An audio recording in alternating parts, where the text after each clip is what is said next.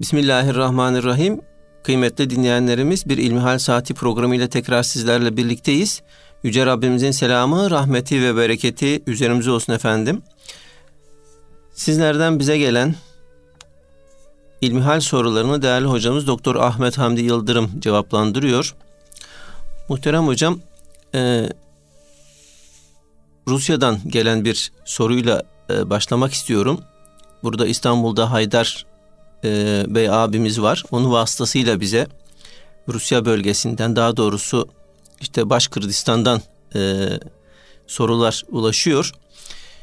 Soruda deniyor ki cuma vakti devlet okulda olan öğrencilere veya kamu çalışanlarına cuma namazı için vakit tanımıyor.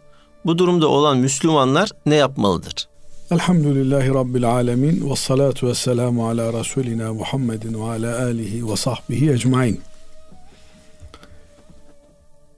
Din ve vicdan hürriyeti artık bugün dünyanın kabul ettiği bir hak olarak karşımıza çıkıyor. In, en temel insan haklarından bir tanesi insanın istediği gibi inanabilmesi, istediği dinin gereklerini, iman ettiği dinin gereklerini yerine getirebilmesi olarak insanlık ortak bir kanaate varmış durumda. Fakat bu sözde böyleyken daha düne kadar bizim ülkemizde de insanlar imanlarıyla mevcut düzen arasında sıkışıp kalmış bulunuyorlardı.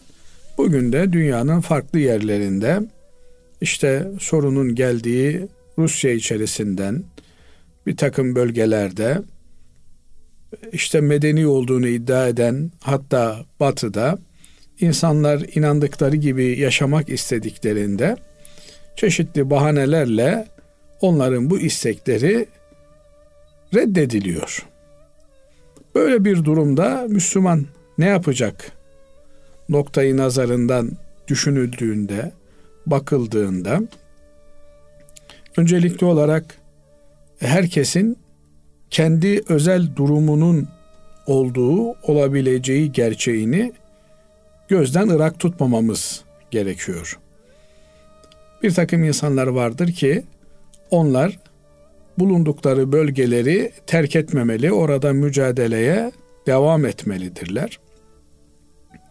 Bir takım durumlar vardır ki bu durumlarda özel hükümler söz konusu olur. Ama genel olarak baktığımızda Cenab-ı Allah bizi kendisine kul olarak yaratmış. Binaenaleyh her şartta, her durumda biz Cenab-ı Allah'a kulluk vazifemizi yerine getirmekle mükellefiz. Bu vazifenin en temel noktası da namaz ibadetidir. Namazsız bir Müslümanlık tasavvur edilemez, düşünülemez. Dolayısıyla eğer namaza mani olan bir ortam varsa Müslümanın burada tercihi namazdan yana olmalıdır. Namazına mani olan hiçbir şey bir Müslüman için mazeret teşkil edebilecek mahiyette değildir. Efendim okulum namazıma mani oluyor. Efendim evliliğim namazıma mani oluyor. Efendim hizmetim namazıma mani oluyor. Bunların hiçbiri namazın karşısında bir bahane olarak ileri sürülebilecek şeyler değildir. Namaz dinin direğidir. Namazsız bir Müslümanlığı düşünmek, tasavvur etmek mümkün değildir. Bundan dolayı eğer namaz kılma imkanı bulunmuyorsa burada iki şey söz konusudur. Ya burayı terk edebilme, bırakabilme, oradan ayrılabilme iradesine sahibizdir veya değilizdir. Mesela bir insan bir yerde esir olabilir. Bir hapiste mahpus olabilir. Orada kendisine bir takım işte şartlar dayatılıyor, ve bu şartlar çerçevesinde ibadetini rahatlıkla yerine getiremiyor olabilir. Ama buralardan ayrılmak kendi isteğine, kendi ihtiyarına bağlı değildir. Bu gibi durumlarda mazur sayılabilir. Bir tehdit altında, ikrah altında bulunuyor ise bu gibi durumlarda da hayati bir tehlike söz konusu olduğunda efendim kulluğundan taviz verebilir. Nihayetinde Kur'an-ı Kerim bu hususu bize beyan ediyor.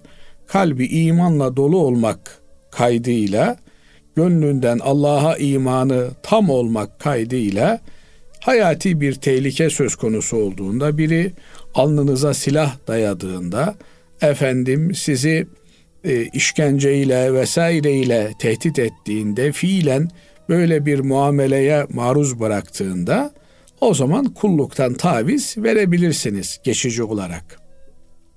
Burada da imanın, gönlün kalpte coşkun olması gerekir. Bir diğer durum da buradan ayrılma imkanına sahip olmamızdır.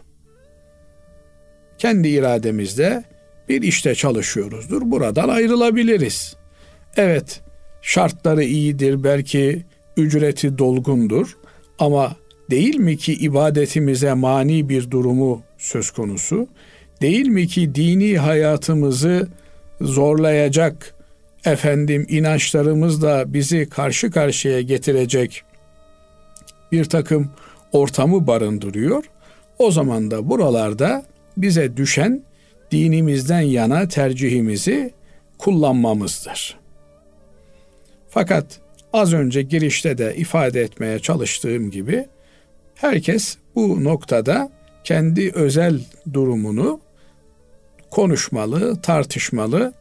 Efendim e, her Müslümanın mutlak surette danıştığı, istişare ettiği bir kanaat önderi, bir samimi dost çevresi bulunur.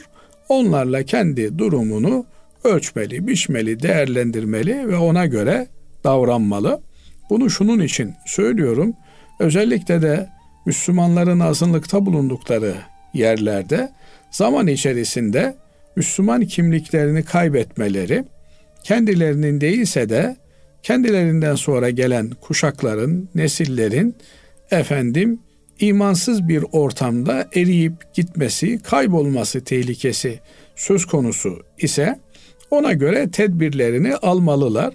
Alamıyorlarsa o zaman başka türlü bir çıkış yolu bulmaları gerekiyor. Cenab-ı Allah yeryüzü bana aittir. Bana koşunuz buyuruyor. Yeryüzünde Allah'a daha iyi kulluk yapabilecekleri, ibadet edebilecekleri yerleri tercih etme cihetine gitmeliler diye ortaya bir değerlendirme yapmak mümkünse bunları söyleyebiliriz. Daha özelde söylenilecek şeyler muhatapları tanımaya bağlı olan şeylerdir.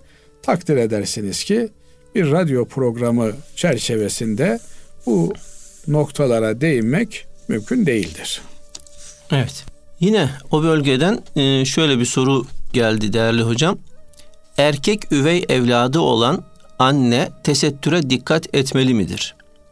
Ve üvey babası olan bir kız çocuğu buluğ çağından sonra babasının yanında tesettüre riayeti farz mıdır?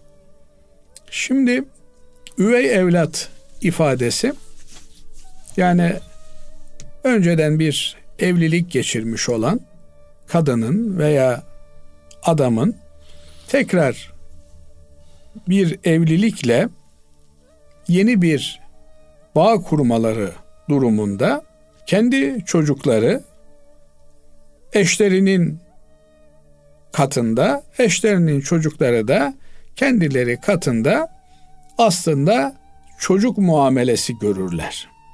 Yani söz gelimi ben e, bir tane iki tane çocuğum var. Yeni bir evlilik yaptım. Benim çocuklarım yeni evlendiğim hanıma üvey çocuk diye Türkçemizde ifade ediyoruz. Yani kendi sulbünden olmayan kocasının çocuğu veya kadının çocuğu varsa da e, eşinin hanımının çocuğu olmak şeklinde tanımladığımız bir ifadedir üvey evlat ifadesi. Burada bunlarla birinci e, hüküm evlenilmenin yasak oluşudur. İnsan nasıl kendi sulbünden gelen bir çocukla evlenemiyorsa evlendiği kadının veya evlendiği efendim adamın çocuğuyla da bir evlilik bağı kuramaz.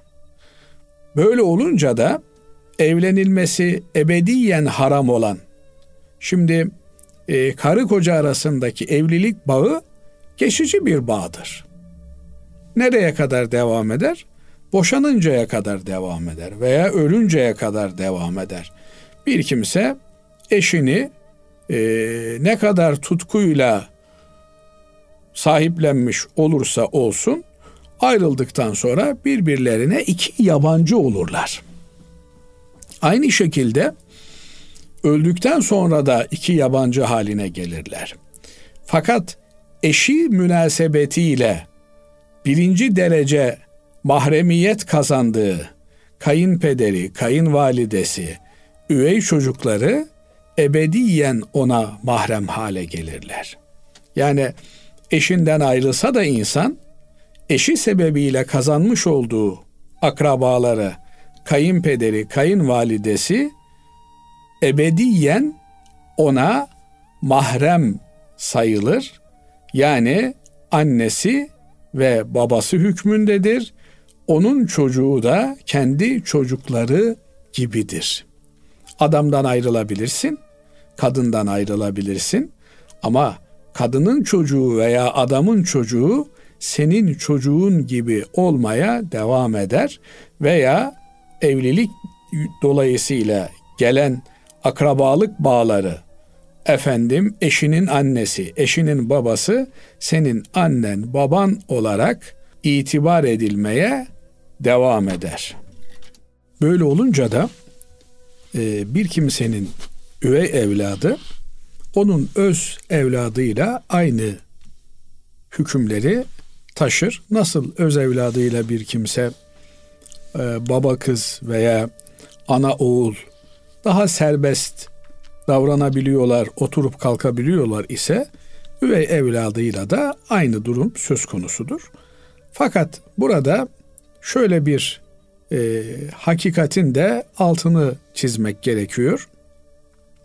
Evet, e, mahremiyet sınırları yani insanın birinci derece yakınlarına yönelik mahremiyet sınırları efendim e, yabancılara göre daha geniştir. Ama bunu da e, çok fazla abartmamak gerekiyor. Söz gelimi bir e, kız çocuğu babasının yanında veya bir anne oğlunun yanında baş açık durabilir. Fakat bu yani e, nasıl olsa durabilirim diye başı açık durmasını gerektirmiyor. Bir insan mümkün mertebe e, hem cinsleriyle beraberken de olabildiğince tabii olarak bulunmalı.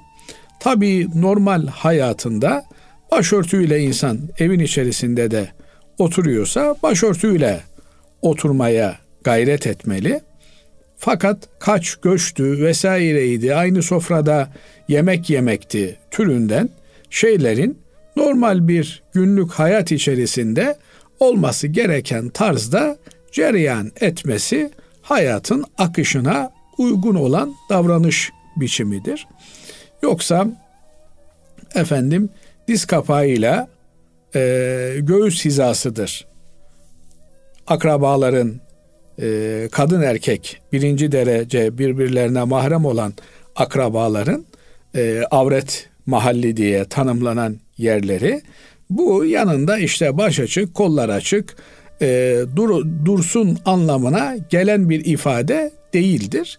Ama efendim e, özellikle de kırsal kesimi düşünecek olursanız kadın evin içerisinde çamaşır yıkıyordur, bulaşık yıkıyordur, kollarını sıyırmıştır, işte eşarbını e, başından aşağıya düşürmüştür. Bu gibi durumlarda ev içinde e, normal tabii hayata müsaade edildiği anlamına gelir.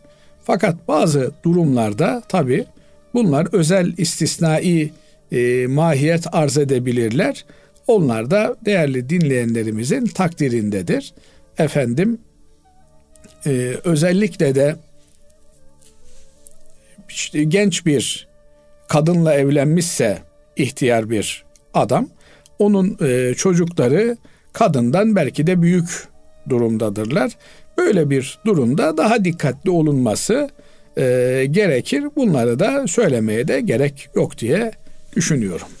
Evet Allah razı olsun. Efendim diğer bir sorumuz şöyle. Selamünaleyküm hocam diyor dinleyicimiz. Rahmetli babaannem söğüt ağacının gölgesinde oturmayı severdi. Mezarının başına bir söğüt ağacı veya gül fidanları diksem bir sakıncası var mı? Teşekkür ederim saygılarımla diye bitiriyor. Yani e, söğüt ağacı veya gül fidanı dikmesi e, sakınca doğurmasını bir kenara bırakalım. Yani sakınca doğurmadığı, doğurmayacağı gibi aksine e, ölen kişinin bir hayrına dönüşebilir. Şöyle dönüşebilir. Efendimiz Aleyhisselatü Vesselam bir hadisi şerifte biliyorsunuz sahih bir hadisi şerifte iki mezar görür. Bir kenarda iki tane kabir görür ve oradaki insanlara bu kabirdeki kardeşleriniz azap çekiyor der. Size göre de bunların azap çekmesi basit sebeplerdendir der. Ama basit sebepler değil ki azap çekiyorlar. Efendimiz sonra o iki kabirde yatan kişinin azap çekmesinin sebeplerini ifade eder. Biri der idrarını sakınmıyordu. Yani e, küçük abdest bozduğunda üstüne başına sıçrayıp sıçramadığına dikkat etmiyordu. Efendim e, idrar yaptıktan sonra hemen e, istibra dediğimiz eylemi yapmadan yani tamamen akıntıyı kesmeden efendim toparlanıyordu. Böylelikle belki çamaşırına e, akıntı oluyordu. Çamaşırı temiz olmuyordu. E, dolayısıyla bu hassasiyeti bulunmadığından dolayı azap görüyor. Onun için temizlik özellikle de iç temizliği çok önemli. E, insanlar necasetten taharet dediğimiz vücuttaki, elbisedeki, namaz kılınacak yerdeki pislikleri temizlemek suretiyle namaza ilk adım atarlar. Yani bir kimse eğer namazdan zevk alamıyorsa, namazın tadına varamıyorsa, huşu elde edemiyorsa namazda öncelikle temizliğine bir bakması lazım. Temizlik çok önemli bir husustur.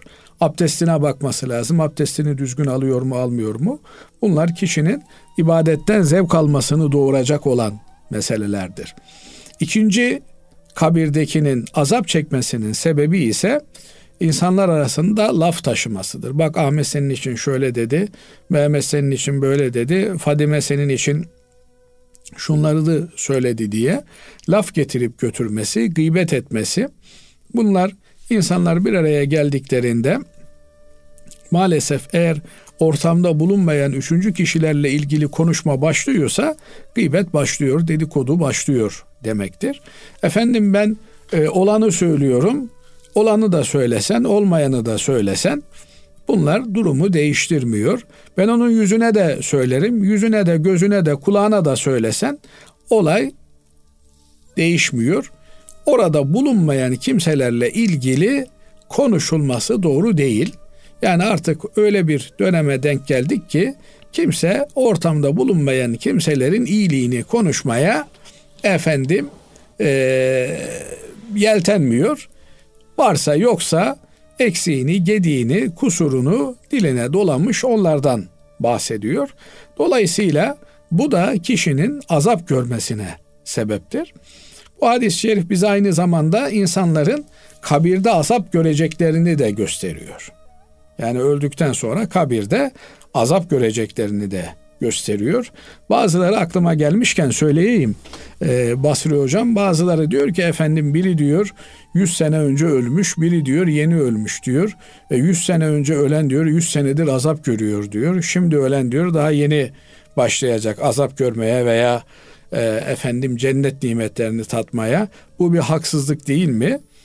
Bu bizim hesabımıza göre, bizim yaşadığımız şartlara göre konuşma e, olduğundan dolayı diğer tarafla ilgili, kabir alemi ile ilgili geçersiz bir yargıdır. Çünkü biz içinde bulunduğumuz hayatı biliyoruz ve bu hayat zamandır, mekandır, şartlardır, hallerdir, engellerdir.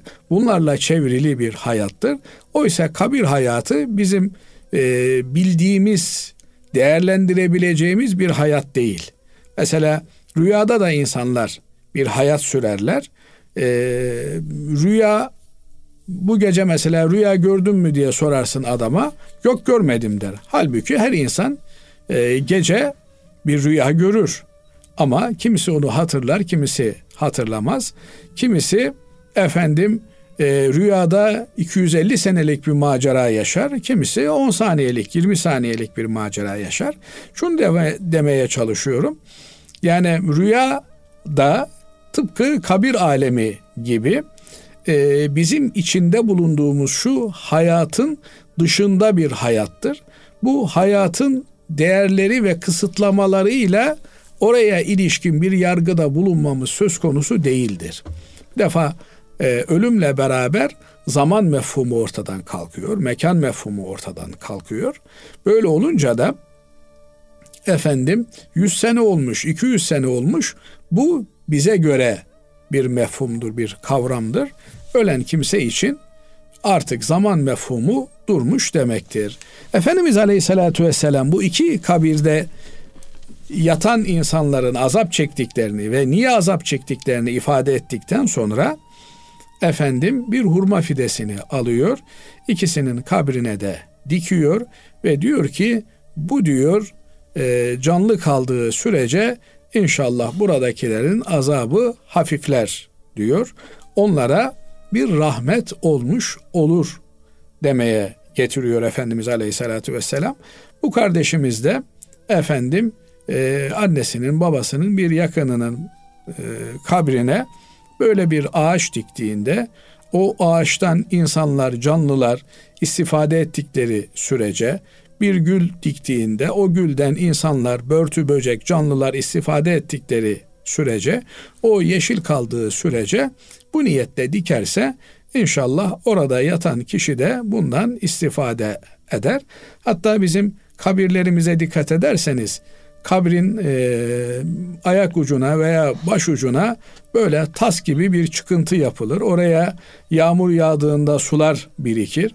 O sulardan daha sonra kuşlar gelir içer, börtü böcek gelir istifade eder. O bile o kabirdekine bir rahmet olur e, bu kadar basit bir iyilikten bile medet umacak durumdadır çünkü. Ölmüş olan insanların e, kendilerine ilişkin yapabilecekleri bir şey yoktur. Artık e, amel defteri kapanmıştır. Namaz kılma imkanı yok, Kur'an okuma imkanı yok, tesbih çekme imkanı yok, zikir çekme imkanı yok. Oysa biz şimdi hayattayız. Yani hayat denilen bir e, statünün içerisindeyiz ve burada yaptığımız şeyler e, iyi ise o ahirete bizim karşımıza çıkmak üzere bugünden gidiyor. Kötü ise yine aynı şekilde bugünden ahirete gidiyor. Yine ölmüşlerimiz için yapacağımız çok şeyler var. Özellikle de annelerimiz, babalarımız için hayır hasanatta bulunmayı unutmamak gerekiyor. Bu münasebetle aklıma gelmişken söylemeden de geçemeyeceğim. Bir kardeşimiz maaşını aldığında böyle işte kalem kalem bölüyormuş. İşte şu elektrik faturasına, bu doğalgaz faturasına, şu şuraya, bu buraya, bu babama diye. Adamcağız e, demiş ki ya demiş senin baban demiş vefat etmeli mi demiş. Yani babana 500 lira ayırdın neyin nesidir bu? Ben demiş her ay düzenli olarak annemin babamın ruhu içinde bir hayır hasanat yaparım demiş. Yani e, bin bir zahmetle bizi dünyaya getiren, bin bir çileyle yetişmemize gayret eden annemize, babamıza öldüklerinden sonra da hayır dua etmenin yanı sıra onların efendim ruhlarına hediye edilmek üzere hayır hasanat yapmaya gayret etmeliyiz.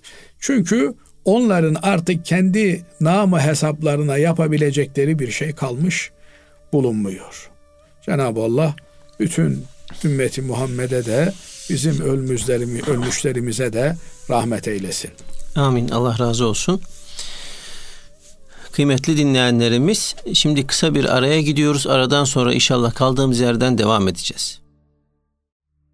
Kıymetli dinleyenlerimiz, İlmihal Saati programımıza kaldığımız yerden devam ediyoruz. Değerli hocam, dinleyicimiz şöyle bize yazmış. Kerahat vakitlerinde namaz kılmanın hükmü nedir?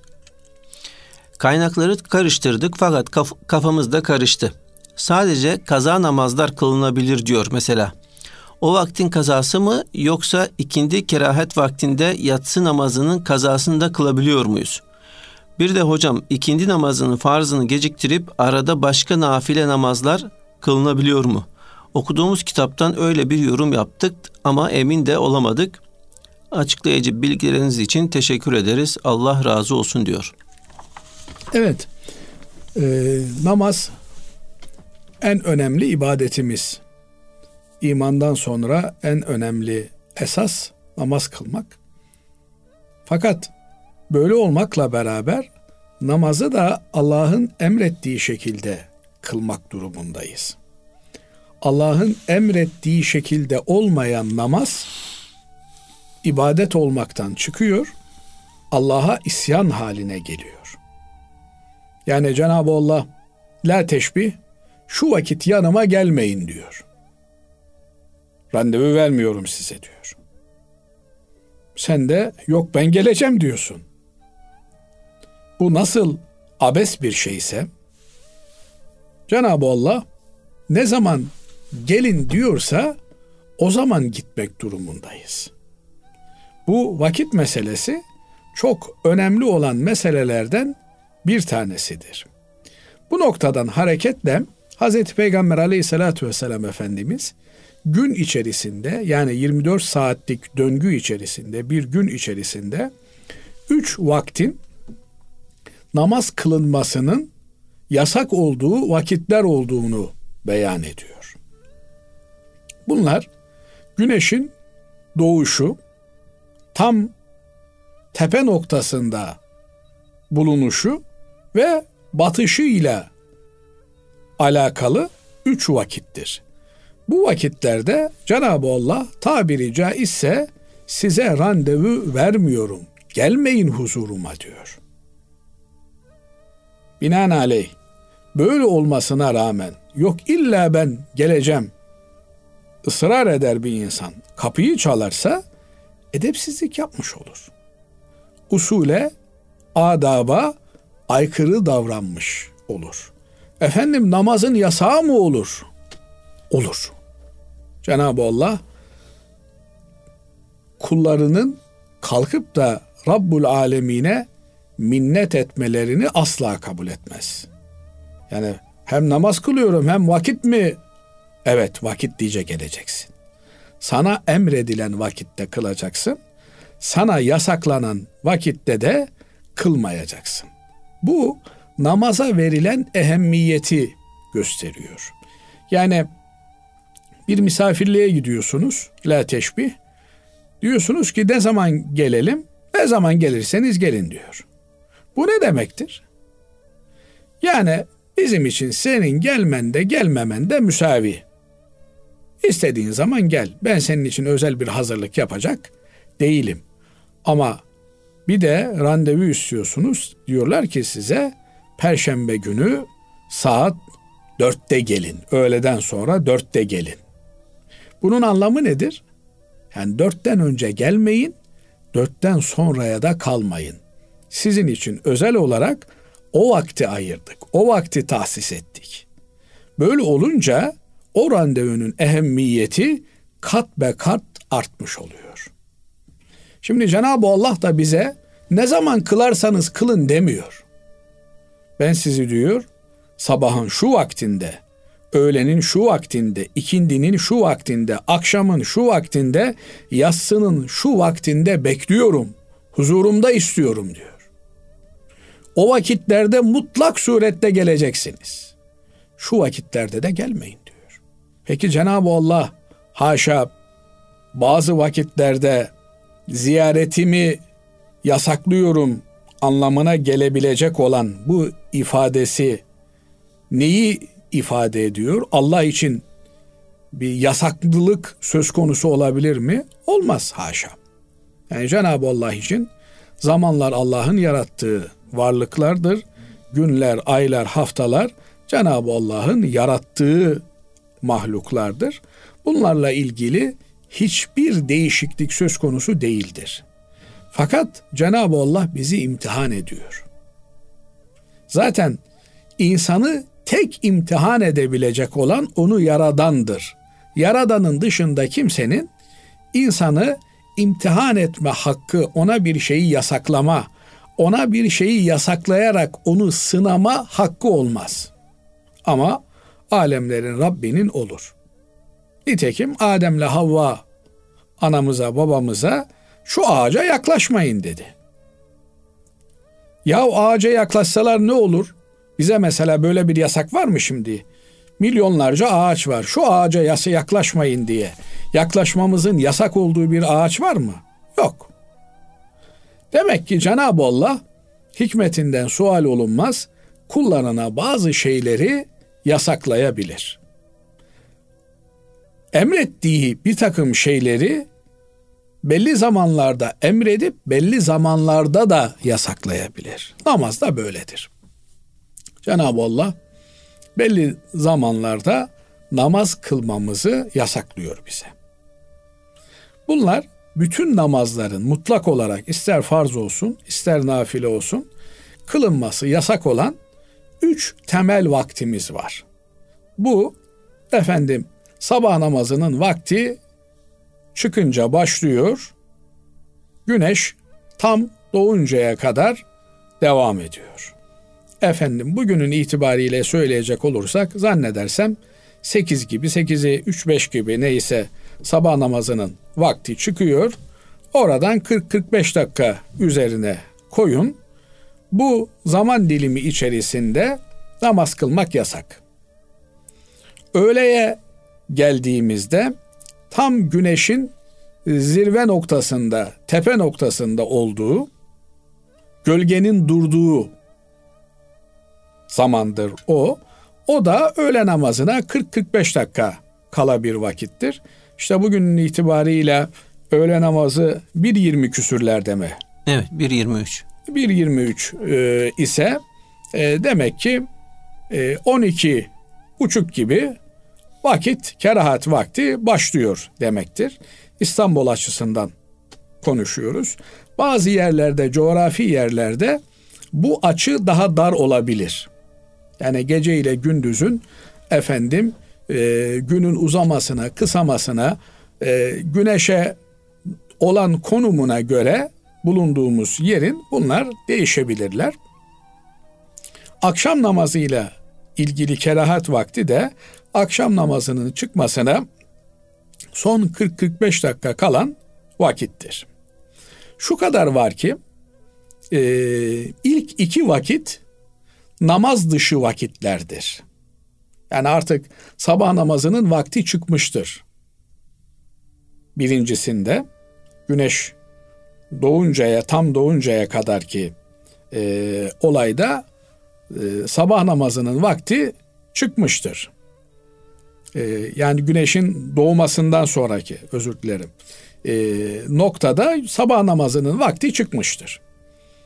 E, ikinci vakitte de güneş tam tepe noktaya gelince o da bir namaz vakti henüz girmemiştir.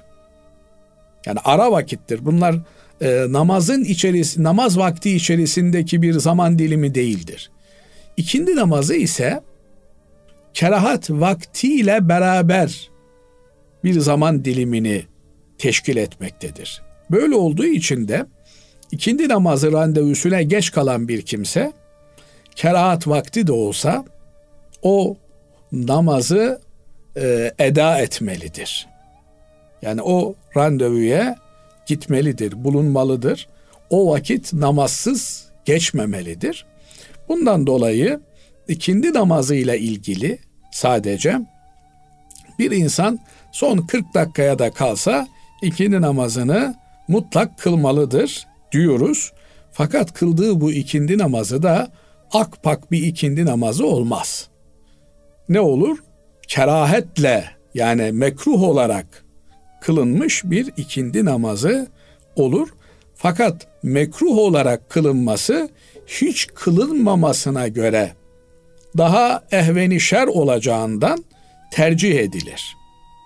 Böyle olunca sadece ikindi namazına o günün ikindi namazı istisna getirilmiştir. Yoksa efendim e, akşama yakın olan kerahat vaktinde kerahat vakti diyoruz ama bu e, haram olan vakitlerdir bunlar. Evet hocam tahrimen, biraz onu da açıklamak he, lazım. Tahrimen mekruh ifadesini kullanıyoruz buralarda. Tahrimen mekruh ne demektir? Bunlar haram gibi demektir. Sadece tahrimen mekruhla haramın arasındaki fark e, inanç noktayı nazarından bir farklılıktır. Yani mesela bir kimse e, şaraba bu haram değil dese dinden imandan çıkar. Zinaya haram değil dese, yasak değil dese dinden imandan çıkar. Kumara yasak değil dese dinden imandan çıkar. Ama sigaraya haram değil dese bir adam dinden imandan çıkmaz. Fakat nasıl şaraptan uzak duruyorsa bir Müslüman, nasıl biradan, alkolden uzak duruyorsa sigaradan da uzak durmalıdır. Efendim ben günde bir iki tane yakıyorum. Ya günde bir iki tane de yaksan, yarım da yaksan olay değişmez. Eğer bu haramsa ki sigaraya teknik olarak tahrimen mekruh diyoruz ama eylemden uzak durmak manasına bunu haramla aynı görmek durumundayız. Yani içilmemesi gerekiyor. Yani içilmemesi gerekiyor. Şimdi böyle olunca e, tahrimen mekruh demek haram vakitler demek. Yani bu vakitlerde namaz kılamaz bir insan. Binaenaleyh bir Müslüman sabah namazı vakti çıktıktan sonra ya hazır burada camide beklemek zorundayım. Oturayım da kaza namazı kılayım. Kılamazsın. Kılsam ne olur? Edepsizlik yapmış olursun. Terbiyesizlik yapmış olursun. Yani şimdi la teşbih Cumhurbaşkanlığı sarayına davetsiz gidebilir mi bir insan? E gider. Gider de korumalar kapıdan geri çevirir. Biraz daha ısrar ederse farklı yerlerde kendini bulur. He, manevi olarak da bir insan randevu saati dışında huzura çıkmaya çalışırsa edepsizlik yapmış olur. Hocam bir de e, şöyle bir şey var. E, ikindi namazını cemaatle vaktinde kıldık. Yani ezan okundu, namazı kıldık. E, ondan sonraki vakit vaktin kerahat vakti olduğu söyleniyor. Şimdi bu ikinci kısım kerahat vaktine gelince birincisi bütün namazların kılınmasının yasak olduğu yani randevuya kapalı olan vakitler. İkinci tür kerahat vakti ise bu e, nafile namazların yasak olduğu kerahat vaktidir. Farz namazların kılınabileceği yine tabirimi mazur görün. Yani acil meselelerin huzura iletilebileceği fakat tali meselelerin erteleneceği vakitler vardır.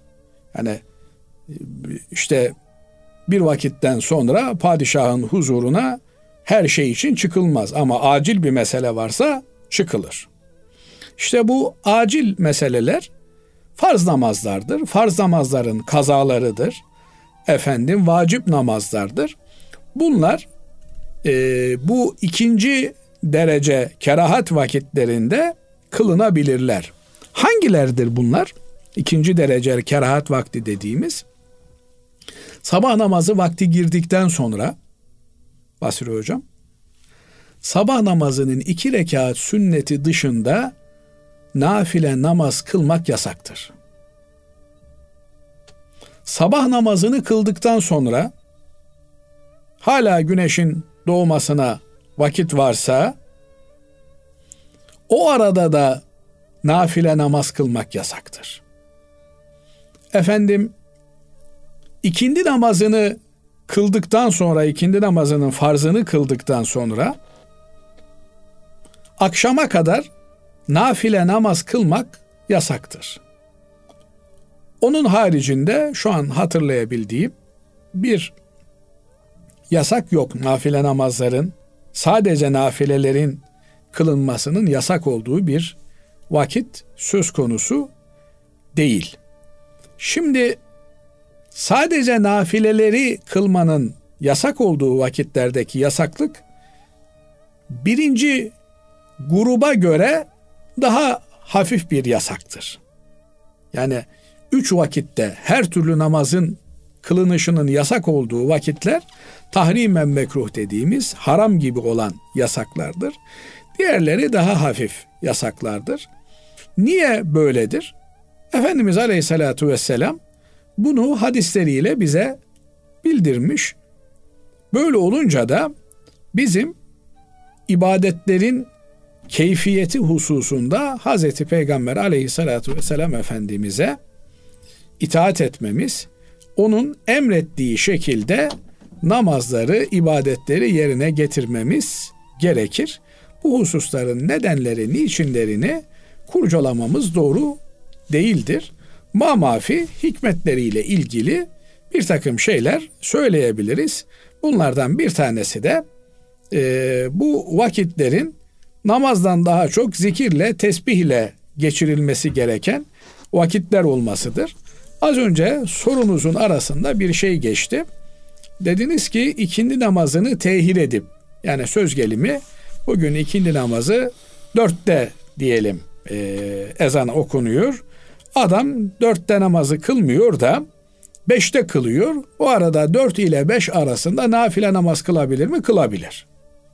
Çünkü e, kural şu ikindi namazı girdikten sonra ikindi namazının farzını kılan bir kimsenin farzından sonra nafile namaz kılması doğru değildir. Ama kaza namazları varsa kaza namazlarını kılabilir. Nafile kılınmasının yasak olduğu zamanlarda efendim e, kaza namazları kılınabilir.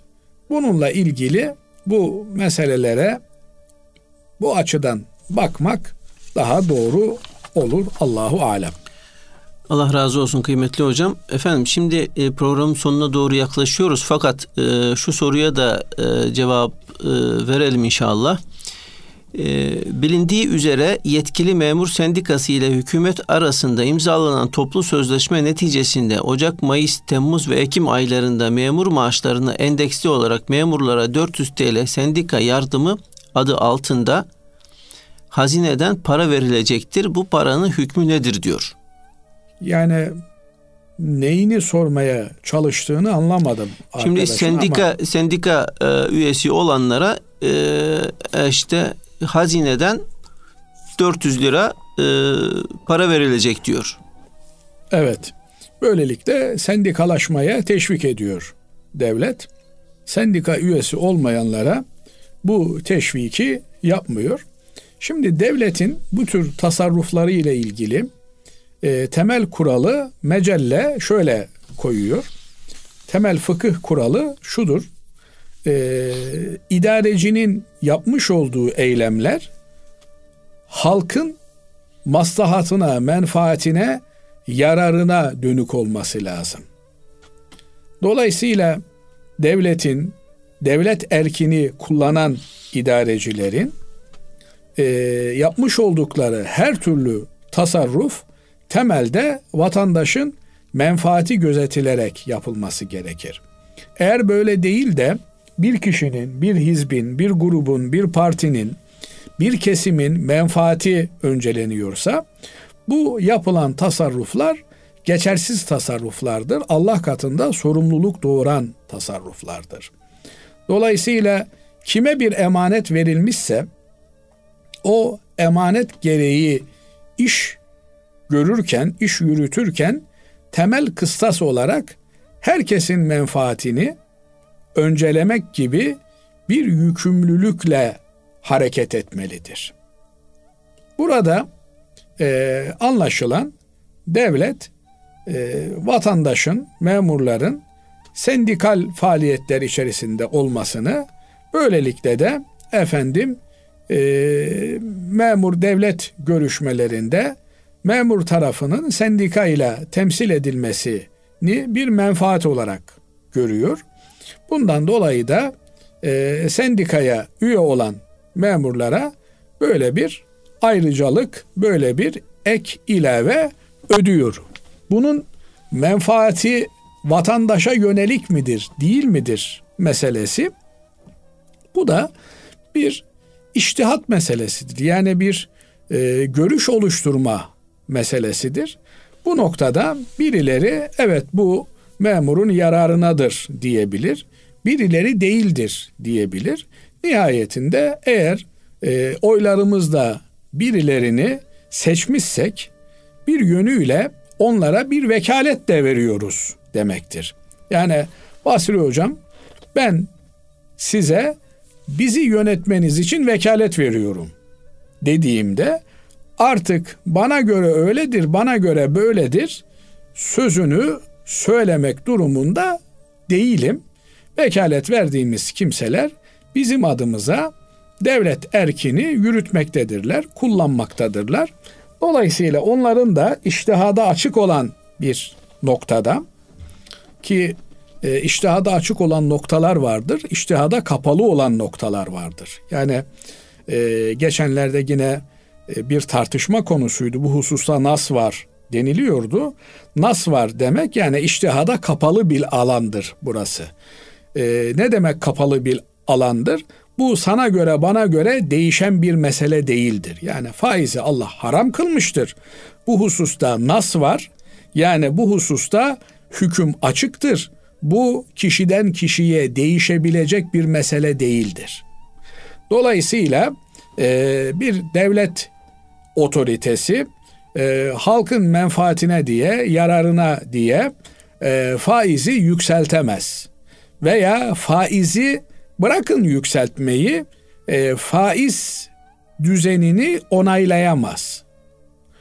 Niye? Çünkü iştihada kapalı bir alandır. Ama sendikaya üye olan memurlarına veya sendikayı teşvik etmek için sendikalaşan işçilere ek prim verip vermemesi meselesi veya bir takım teşvikleri verip vermemesi meselesi bir iştihat alanıdır. Ee, ekonomide veya sosyal devlet olma ilkesinin gereğinde buna bir lüzum hissederse bu alanda bir iştihatta bir değerlendirmede bulunabilir. Bu da dediğim gibi devletin yetki alanında bir şey olduğu için e, devlet bunu veriyorsa vatandaş da bunu alabilir. Ama e, burada önemli olan yine insanın kendisini temsil edecek kimseleri seçerken kendi gibi insanları bulup seçmesidir. Yani işte ortada diyelim ki e, birçok sendika var. Bu sendikalardan bir tanesi işçinin namaz hakkını müdafaa ediyor da diğeri efendim e, namaz kılan işçinin işten atılmasını savunan türde bir eylemin içerisinde ise burada Müslüman kendi gibi olan, kendisi gibi düşüneni seçmekle mükelleftir. Allahu alem. Allah razı olsun değerli hocam. Kıymetli dinleyenlerimiz bir İlmihal Saati programımızın daha sonuna ermiş bulunuyoruz. Efendim hepinizi Allah'a emanet ediyoruz. Hoşçakalın.